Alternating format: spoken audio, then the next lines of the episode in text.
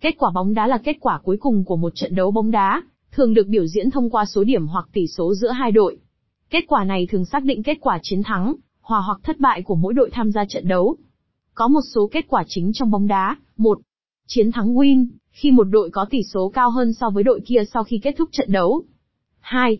Hòa draw, khi cả hai đội có cùng tỷ số sau khi kết thúc thời gian thi đấu chính thức. 3. Thất bại loss, khi một đội có tỷ số thấp hơn so với đội đối thủ sau khi kết thúc trận đấu. Kết quả này thường được ghi dưới dạng tỷ số, trong đó số điểm hoặc bàn thắng của mỗi đội được liệt kê. Ví dụ, kết quả có thể là 2-1, 0-0 hoặc 3-2.